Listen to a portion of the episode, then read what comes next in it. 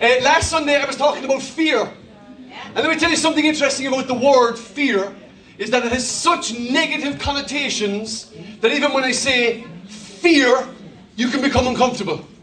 We begin to think, oh no, I'm, there's something to be afraid of. There is, there's many things to be afraid of. But you know what I want to say to you? I think fear has a bad name. Fear actually has a bad name because fear actually is very, very, very useful to us. It keeps us from damaging ourselves, from harming ourselves. It keeps us from committing crimes. It keeps us alive. Historically, it kept us alive in the face of wild animals and wild people who would kill us in invasions. It was very, very useful and it remains very, very useful today. The problem with fear is when fear gets out of control and we begin to fear things that we really shouldn't be afraid of at all. But let me give you an idea of the history of fear. I was reading this little piece um, written by a guy called Richard Swenson. He's a Christian. A Christian. He said this about fear. This is very interesting. He says this. He says, in relation to fear, talking about historically, thousands of years ago, people very quickly realized, he said, that there are two mistakes. Okay, are you, are you with me? Yeah. yeah. There's two mistakes you can make. He says. The first mistake is thinking that a bear was close by when it wasn't. Okay, that was the first mistake. The second mistake was the mistake of thinking that a bear was not close by when it was. He said the former might cost you a little bit of anxiety, but the latter would cost you your life. I love the way he says this. He says, We evolved to make the first mistake a thousand times before we make the second mistake once. Are you with me? And so it's very useful to us to know and have the right fear, if you will. And I want to talk to you a little bit today about fear again. Last week I was talking about how the fear of man is a snare. And fear can be quite rational, can't it? You see, sometimes our fears are irrational and sometimes they're quite rational. It's very interesting that the things that we can be afraid of very often are we, we vastly outmeasure the probabilities of them happen and we look at the possibilities of them happening. Does anybody here have a fear or an anxiety of flying? Does anybody here have a fear or an anxiety of flying? Even if you had, you wouldn't put your hand up. That's okay, I understand, because you don't want to seem like a coward. You see, here's the thing I'm going to tell you truthfully. It's time confession is good for the soul. Amen? Amen? I have a little bit of anxiety about flying. I really do. And so what happens is, when I get on a plane, what happens to me is I get on the plane and my brain begins to tell me this. It begins to tell me that I'm about to get into an aluminium tube that's going to be fired across the sky 10 kilometers up at a thousand kilometers per hour. And if anything goes wrong, and I mean anything goes wrong, y'all are coming a long way down to earth. So as I go, as I go down the runway, at whatever speed a plane goes to, what speed, speed does a plane go to? We deployed it a bit earlier there. It goes down the runway at say 300 kilometers an hour. It's shooting down the runway 300 kilometers an hour, an aluminium tube that if I kicked it, I'd make a hole in it. And as it barrels down the runway, I begin to pray and I begin to quote Psalm 23. It's true, I do. Elmer says to me, What are you doing? I said, quoting Psalm 23. Why? I said, We're traveling at 300 miles an hour in an aluminium tube. Of course I'm praying. I'm praying that. So I begin to pray and I begin to think, The Lord is my shepherd, I shall not want. He makes me lie down in green pastures. He leads me beside still waters. He restores my soul. He leads me in paths of righteousness for his name's sake. Even though I walk through the valley of the shadow of death, I will fear no evil, for you are with me. Your rod and your staff, they comfort me. You prepare a table for me in the midst of my enemies. My cup over, you anoint my head with oil, and my cup overflows. Surely your goodness and mercy will follow me all the days of my life, and I will live in the house of the Lord forever. That's what I'm quoting as I'm hurtling down the runway at 300 kilometers per hour before I open my eyes and go, oh, look, there's Cork all the way down there. I'm committed now, that's for sure. You see, even when they do the safety demonstrations, forgive me, will you indulge me for a moment? Do you know they do the safety demonstration? The pilot says, Please pay attention to the cabin crew. They're going to take you through, through some of the safety details. Uh, please stay, please give your attention. My next line is the favourite. If you're wearing headphones, please take them off. You're headphones, he's not going to hear taking them off. And uh, Please, please pay attention to our lovely cabin crew as they take you through the safety measures. And then the sa- and then the cabin crew start doing that. If you put your, there are six fire escapes on this plane. Okay, six, six. There's 300 of you on the plane, six fire escapes, and they're all about that wide, right? And then they say, in the event that this plane has to land suddenly in the middle of the Atlantic, make sure you go to the nearest exit. If this plane comes down out of the sky from 10 kilometers up, I'm not going to be worried about exits. Everything is a flippin' exit at that stage. And then they say, should we land in water? Land in water. Underneath your seat is a life jacket. You put it on and you put it over your head and you leave it on you until you leave the plane in the middle of the sea. And then you pull the string and it blows up and we all live happily ever after. And then they say, if it starts to deflate, hallelujah, there's a little pipe that you can blow in. As you bob up and down off the islands of the Azores in the middle of the Atlantic. And then they say, on it, there's a light to attract attention. Of what? Sharks! Are you kidding me? We're in the middle of the Atlantic, and there's supposed to start flashing a light and start saying, here, fishy, fishy, fishy, here, fishy, fishy, fishy. I'm saying, good, this is demented. If something goes wrong, we're all gonna die. But here's the crazy thing. You'll never see one of those demonstrations again in the same way, will you?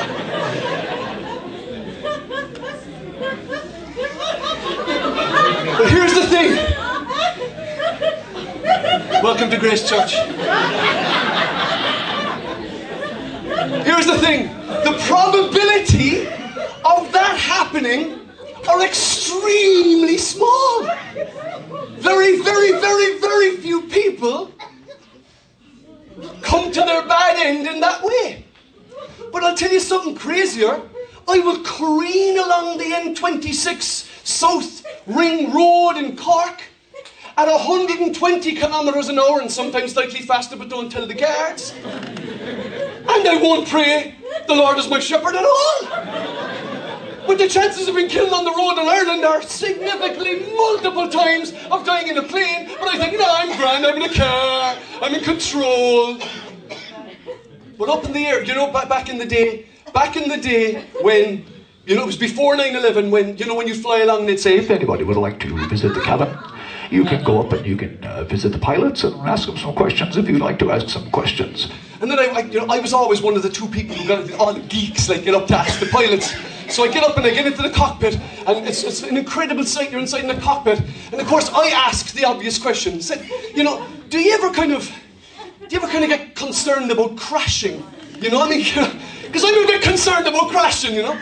Does he ever get concerned about crashing? And this, this Dutch guy, he says to me, No, I'm not afraid of that crashing. I'm doing a terrible Dutch accent, but I'm going to do it anyway. I'm not afraid of crashing. I said, Why not? He says, There's a lot less crazy people up here than there are down there. It's true, it's true, it's true, it's true. But you see, what fear does, fear deals in the possible, not the probable. It amplifies possibilities and makes them huge while making probabilities really small. Are you with me? And so what happens is something that we fear, like if you fear spiders, the minute I said fear spiders, some of the women went, eh. fear spiders, it's spiders really small. You know, when you think you walk in and there's a spider in your bath, and you go, ah! Imagine how he feels.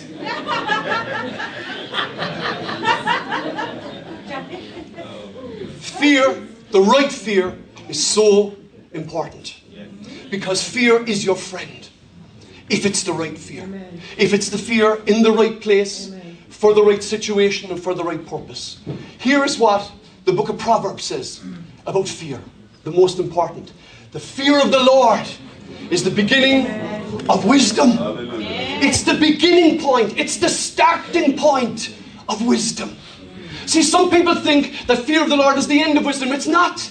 It's the start. When you fear God at the start, that is the beginning of a life that is blessed by wisdom and God's ways. And knowledge of the Holy One is understanding. And if we don't have that fear in our minds, in our hearts, and our souls, let me flip it over. If we have the fear of God in our hearts and minds and souls, it protects us, it keeps us safe, it does things for us. You see, the communist movements and the atheistic movements of the 20th century, in particular, probably starting with Nietzsche, they had this idea. They said, what we need to do is take a scared populace and get rid of the idea of God. Because if we get rid of God, we will get rid of fear. Here's what the writer Richard Reeves says about it. He says this He says, Atheism sold the idea that if you liberate people from the belief of God, you will liberate them from fear. But throwing off the fear of God has not made our society, happier and less fretful. Quite the opposite. It means that in a culture that is awash with anxiety, fear is increasingly seen as completely negative. He says this The loss of the fear of God is what has ushered in the age of anxiety. But the fear of God is the antidote to our anxiety. Amen. If we fear God, we don't have that anxiety. We don't have that concern. So, you know, Tom shared just a while ago at the end of the worship, I'd like to ask a similar question. The American Christian writer Jon Bloom talks about the fear of God, and he talks about what it is that we fear. What do we fear the most? Who do we fear the most? This was his conclusion. This is what he wrote. He said, The person to whom we give the most authority to define who we are what we're worth, what we should do, and how should we should do it is the person we fear the most because it is the person whose approval we want most. Whose approval do you want most? Uh, to, to quote Paul, do you want God's approval or do you want people's approval? God. We want God's approval.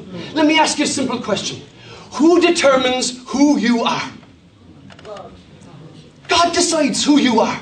He put you together in your mother's wombs. And no matter how you much you feel different to the way God made you are, you are what God made you as. Can I get an amen? amen? It's that simple. I simply can't understand in a society that's become more and more based on feelings and more and more concerned about people's feelings and our own feelings that we have now let feelings overtake facts. It's the truth. How is it that a big, hairy, bearded man can look in the mirror and say, I think I'm a woman?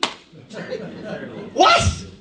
Yeah, you need to get your eyes checked, not your brain checked. What, what's that about? Why does that happen? Because we let our feelings dictate our reality and not the facts of our situation dictate our reality. But I have to be honest with you.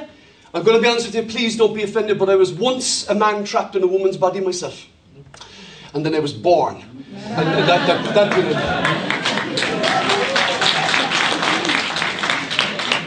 Simple question. Who determines who you are?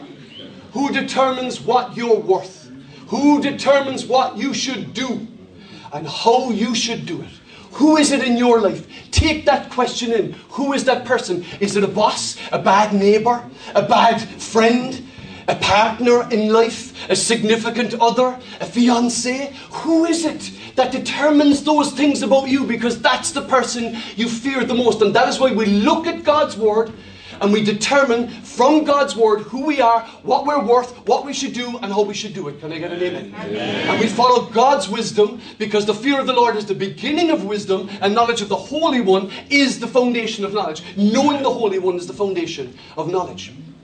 I want to look at what Jesus said, because Jesus had something to say about fear too. Here's what Jesus wrote He said, Dear friends, he said, don't be afraid of those who want to kill your body. Now, easy for you to say, no. His body was killed. But he said, Don't be afraid of those who want to kill your body. I mean, can anybody do something worse to you than that? Like you might have a bad boss, but chances are he's not going to kill you. You might have a bad girlfriend, but chances are she's probably not going to kill you. Unless, of course, you leave the socks on the ground. She might kill you. He says, They cannot do anything more to you after that, but I'll tell you whom you should fear, Jesus said. Mm-hmm. Fear God, who has the power to kill you and then throw you into hell. Yes, He's the one to fear. If you don't know God today, be wise. Fear God. Amen. He has the power of life and death in His word and in His mouth. Fear God. Can I get an amen? amen? But then Jesus says, Fear God, but don't be afraid. What a great. Doesn't that seem like a contradiction or something? It's not, though. It's a paradox. We fear God, and so therefore we're not afraid. He goes on to say this What is the price of five sparrows? Is it two copper coins? And yet God does not forget a single one of them. And the very hairs on your head are all numbered. So don't be afraid. You are more valuable to God than a whole flock of sparrows. Amen. You are more valuable to Him than anything else in all creation. Amen. You are His highest creation. You are the thing that He made and put at the highest place in manifest physical creation, you are the highest thing that God has created. You are more valuable to Him than many sparrows, than many anything else. You are more valuable to Him. And let's say, you know, Jesus says, the very hairs on your head are numbered. Let you who are bald not be in distress. the very hairs on your head are numbered. Imagine you're completely bald. Jesus knew when the last hair fell from your head. He knew when the last hair fell. And you see, we hear nightmares about AI, what AI knows about us. You know, the kind of, oh no, AI is going to come and take over the world and we're all going to be kind of living, out and we're all going to be slaves to our masters in AI. No matter what AI knows, it doesn't know as much. It doesn't have all the intelligence of the maker of the universe. Hallelujah. No matter what it knows about you. You know, when you're having a chat with your wife or your partner, or your friend, or your boss or something in your conversation, and you, for some reason, end up talking about lawnmowers. I don't know, maybe I just have really strange conversations. And five minutes later, you open your phone and there's ads for lawnmowers. They're listening. Listening. He's listening. He hears your cry. He hears your prayer. He hears your need. He hears your longing. He hears your pain. Tell him. Tell him. Fear God, but don't be afraid. Can I just say one thing about sparrows? Sparrows are rotten. Yeah, I hate sparrows. See, I've always loved sparrows, right? I love, I've always loved sparrows like, I've always loved birds, full stop. Hey, edit that and put it up there. Michael said it. He loves it. I, have I've always loved birds. I've always, and I feed the birds, I feed the sparrows and the starlings in my back garden, right? And so every day, well, almost every day, maybe every second day, I go out and I feed the birds in my garden. I fill up the feeders and I feed the birds. But the curious thing is going on, right? So I'm doing this for 30 years in the place where I live now. And I go out into the garden and I fill up the feeders and I put up, and all the birds come down and they land, right? But then I step back out and I go, ah, it's him, quick, go! And all the birds scatter. And they go, hang on a second, I'm the one who fed you. Like, what, what, what, why are you running away? And I think some people are like that with God. He feeds them, He blesses them, He upholds them, He cares for them, even if they don't know it. And they run away when He comes into their lives. They run away when He appears in their lives. Don't be a frightened sparrow. Fear God and don't be afraid. Can I get an amen? amen? You see, I want to look at a story in the book of Acts, a short story in the book of Acts that deals with both the fear of God and the lack of fear of God. It's a story that people don't normally re- reference too much if they can avoid it because it's a kind of a strange story and it's a one off incident in the whole New Testament, but it's there for a purpose. We're going to look at this tale of Ananias and Sapphira, and it's there in Acts chapter 5, verses 1 to 11.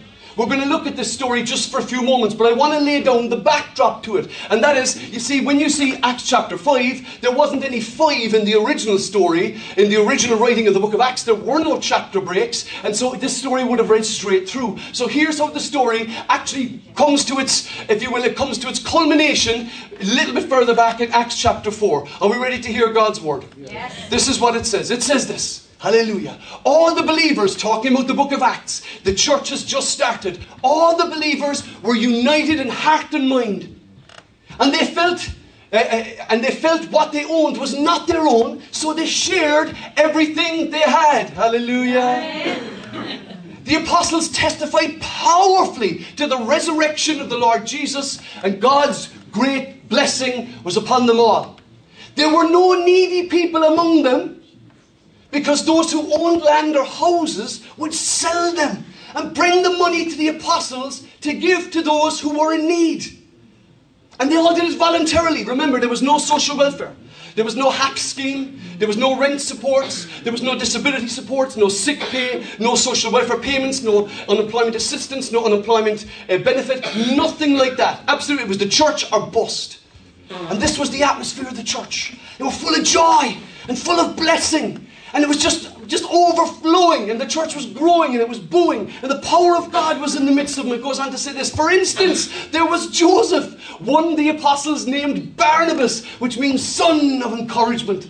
He was from the tribe of Levi, and he came from the island of Cyprus. And this is what it says He sold a field he owned, and he brought the money to the apostles. He sold a field. He had a field, a parcel of land he had, and he sold the parcel of land and he gave the money to the apostles. Maybe you have a, a parcel of land that you want to sell and give the money to the church. Can I get an amen? amen. But you see, as the church is going, here, here comes, like the, the story's being told, the church is going boom, boom, boom. It's all joy and gladness. And when they sing happy birthday, everybody sings happy birthday. You know, it was happy birthday. They were blessing each other. It was just powerful. It was boom, boom, boom. It was come by, ah, Lord, come by. The worship sessions were amazing. The preaching was fantastic. And everything was just going from power to strength to strength. And up comes Barnabas. And Barnabas comes up now. I think that Barnabas was probably a young single man at the time. And Barnabas gets up and, and he gives this money that he that he, that he got from selling the land and he puts it at the apostles' feet.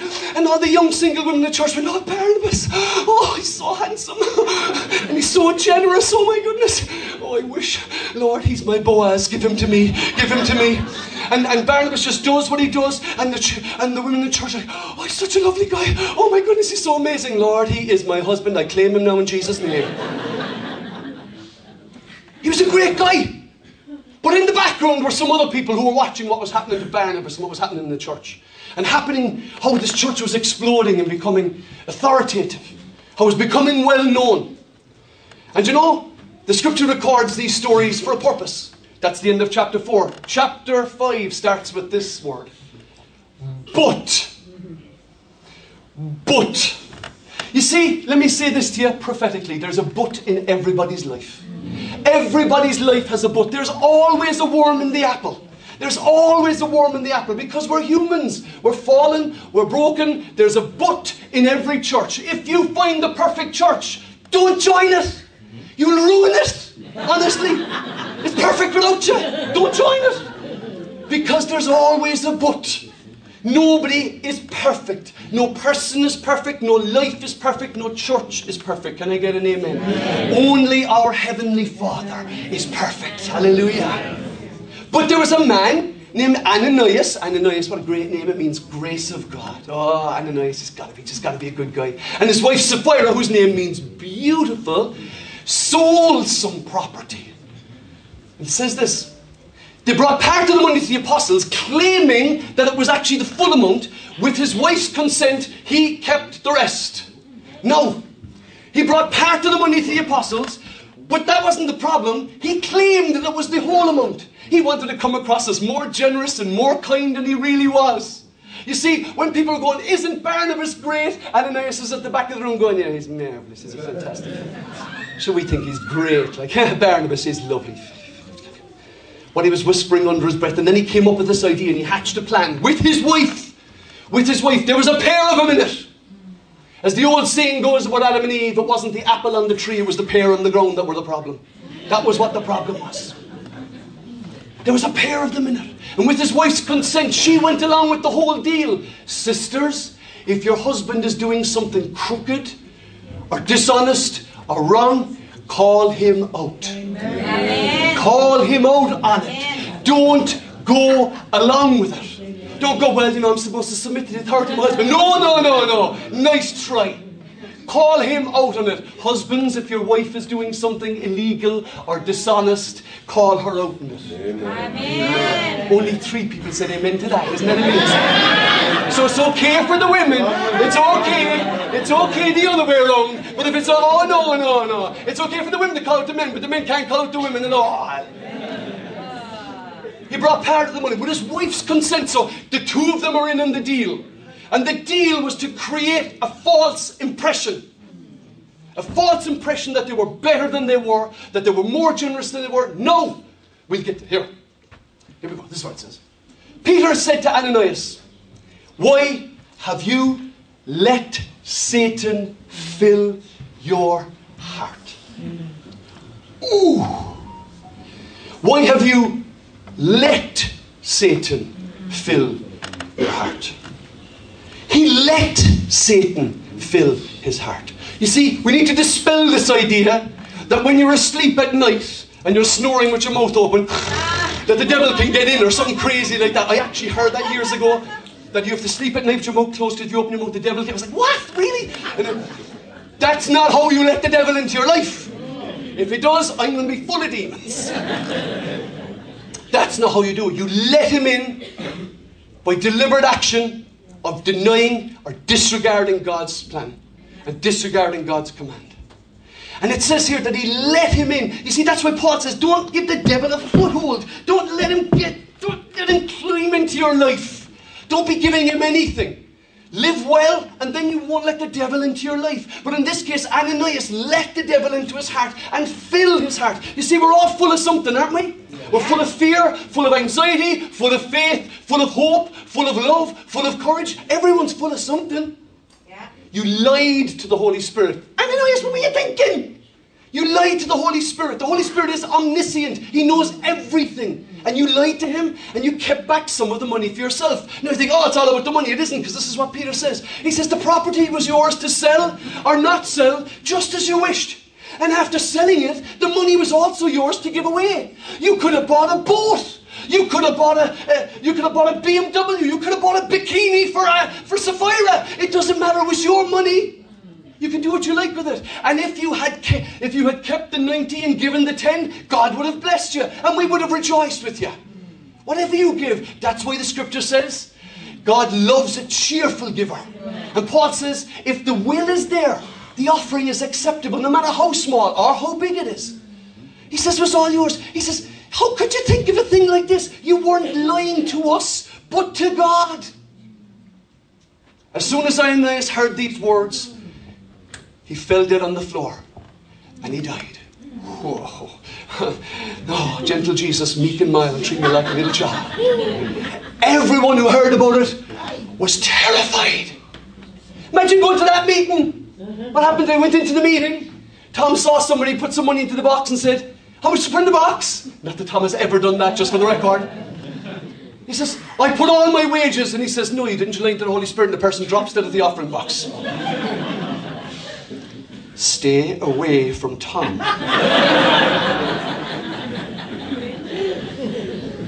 Everyone who heard about it was terrified. Of course they were terrified. They were going, What did I do with the change I had in my pockets earlier? It says then that some of the young men got up, wrapped him up in a sheet, and took him out and buried him. So we're starting a new volunteer group this Sunday. So we're looking for volunteers to do burials. If anyone is available, just raise your hand now. We'll take your names. It's a whole new volunteer area to give. They picked the body up and they buried him. He dropped dead in the meeting. Holy moly.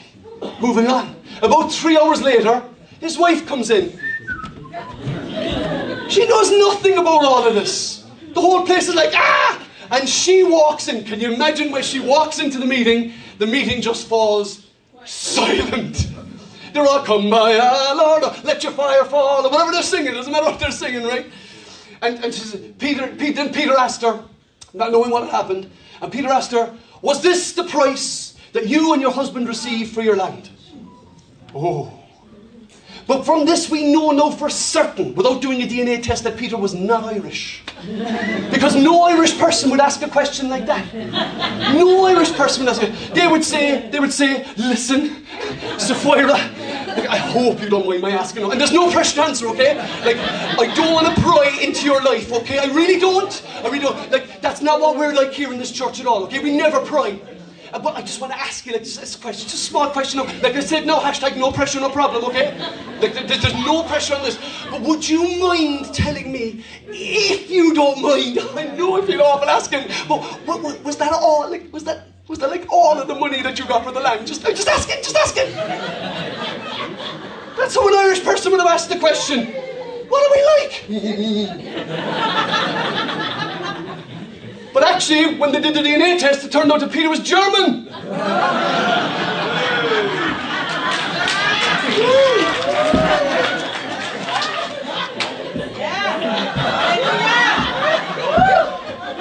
Sapphira!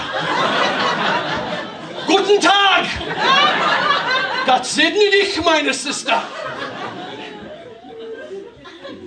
Was is the price you paid for your land? It's like the old Gestapo knock knock joke. Knock knock.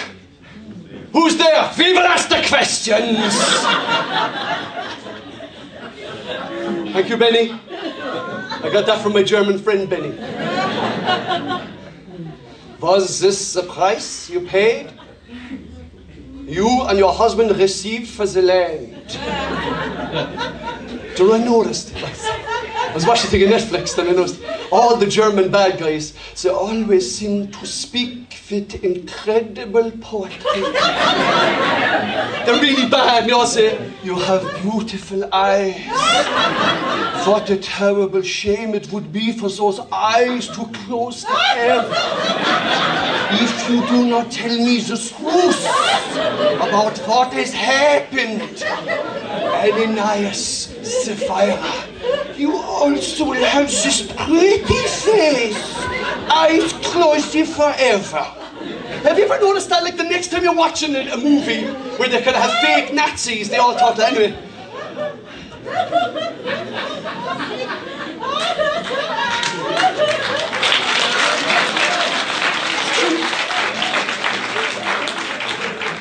Can you imagine when he asks her that question? All the church, we're all here, right? So it's like, there's 250 people in the meeting. Actually, there's thousands at the meeting, right? And he says, Is this the price to receive your land for your land? Yes, she replied. That was the price. Ja, ist der Preis. Yeah, yeah. Can you imagine all the people in the church? And now Sapphira's probably, well, what? All the people in church she went, oh no! Because they know what happened. That was the price. She lied alongside her husband. And in one way, she lied alongside her husband, and another way, she was about to lie alongside her husband. That's the truth. When we get together to cod, to deceive, when we get together to do this, we will both lie together. That's the truth of it. Can I bring one last point up? I know, I know. About this. It strikes me about this. Here's Peter. What, would we, what did we realize Peter did last week? Three times he lied and denied that he knew who Jesus was. He lied. I don't even know who the man is, he said. I know, oh, Peter, you're white. You're the right fella, aren't you? To be asking, uh, did you lie about this? Oh, nice one, Peter. But there's a big difference between murder and manslaughter. What Peter did in a moment of terror and a moment of fear and a moment of anxiety and a moment of losing his mind and losing his identity for a moment is not to be compared with somebody who deliberately sets out to deceive. Not all sin is equal, brothers and sisters. Not all sin is equal. We kind of get in our heads that all sin is equal. No, it is not all equal. It isn't. That is why Jesus said to those who were gathered in Capernaum, He said, If any of you causes one of these little ones who believes in me to sin, it would be better for you to have a millstone tied around your neck and have you thrown into the sea. Not all sin is equal. They premeditated it. It goes on to say this Peter said, How could the two of you even think of conspiring to test the Lord like this? The young men who buried your husband are just outside the door thinking they're volunteer servers for the day, sir. and they will carry you out too. Instantly, she fell to the floor and died. Oh. When the young men came in and saw that she was dead, they carried her out and buried her beside her husband. As she lied with him in life, she lies with him in death. And this is what it goes on to say a great, great fear, phobos, gripped the entire church and everyone else who heard what had happened. A great fear, not a kind of a, ah, did you hear about that at the meeting? No, a great fear. People began to, oh, this is a serious business. This is a holy God that we're dealing about it. We're singing about it just a few minutes ago. He's not to be messed with. He's not to be trifled with. He's not to be coddled around with. He's not to be lied to. He's not to be tricked. It's a serious business that they were in. And a great fear grips the entire church. And the church closes and that's the end of it. Not a bit of it. The church explodes even further because this great fear has come upon the church. I love it. The reputation of the church goes from a church where people are raised from the dead to a church where people drop dead. Drop dead. And then, of course, the word gets out into the society around them. The headline in the Jerusalem Post the following morning couple cut down in cult community. And then on Facebook and on Israelgram, the thing explodes all over social media. And within a week, there's a podcast, the Drop Dead Donation Podcast. And 10 million people listen to it in the first two weeks. Word spreads like wildfire because that's exactly what God intended because people weren't taking it seriously. Ananias and Sapphira are the only people who are recorded in the New Testament to have been to have dropped dead like this. They're not the only people in the Bible you need to read in the Old Testament. That's another day's work. The whole point was they didn't fear God. Yeah. When we fear God, we live longer. Can you get an amen? And you know, in them the proverb was fulfilled. Fear of the Lord prolongs life, but the years of the wicked will be short. Now, I know you may think of good people who died young, and that does happen. There is the possibility that good Christian people die young, outside of their time, and it's horrible to see. It, it's very rare, but it's horrible to see. But the reality is, in all probability, that people who fear God and live in light of what His Word says, how we should live and how we should treat others, will have a longer life, full stop. In fact, the research is already in. I don't need to do the research. The research is already in. The United Nations have done the research about longevity. People of faith live longer than anyone else. Amen. People who fear God, people who believe in God, have longer lives, have longer and are healthier for longer in their lives than people who don't have a faith and who don't believe in God. That's the facts. Statistics have proven it.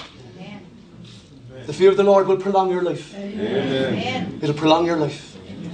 It'll prolong your life. It'll stop you from making decisions that will destroy you. It will help you break the addictions that are destroying your body, and destroying your mind, and destroying your soul. It'll help you to get away from relationships that are ruining you. That are ruining you. You know what? The fear of the Lord is a blessed thing. Can I get an amen? amen? But we have to be careful. We have to be careful. Because we live in a culture that doesn't fear God. And we can become afraid of the crowd. Here's what G.K. Chesterton wrote. He said this. He said, We fear men so much because we fear God so little. One fear cures another. When man's terrors scare you and turn your mind, he says, to the wrath of God, when man's terrors scare you, turn your mind to what God can do. Whoever it is, remember at the start, whoever it is determines who you are, what you're worth, what you should do, and how you should do it. If it is anyone other than God, you're heading for trouble. That's the plain truth of it. And lovely says one cure fears and uh, one fear cures another. Imagine you have social anxiety. It's very, very, very common. Lots of people have it. Imagine you suffer a little bit of social anxiety. You're uncomfortable in a crowded room, and you're sitting in. You come into this crowded room this morning. You know there's 250, you know 280 people inside there, and sitting in this crowded room, and you're kind of a little bit socially anxious, and you're not 100% sure what to do with yourself, and you're kind of afraid. And then somebody opens this fire escape door, and in walks a lion roaring and running across the room. Do you know what would happen? You'd forget about your social anxiety straight away. All of a sudden, you wouldn't be worried about who you get in the way of or who you connect with. You're out of that room as fast as you can. Because one cure fears another. we need to look to the Lord as our determiner of who we are and what we should do. That's what we need to do. We need to look to the Lord to determine what we are worth. Don't let social media tell you what you're worth. Can I get an amen? amen? Don't let the economy tell you what you're worth. Can I get an amen? amen? Don't let a broken relationship with a parent tell you what you're worth. Amen. Don't let that happen. Don't let a bad relationship, a bad neighbor, a bad job situation determine your future. Fear God and don't be afraid. Can I get an amen?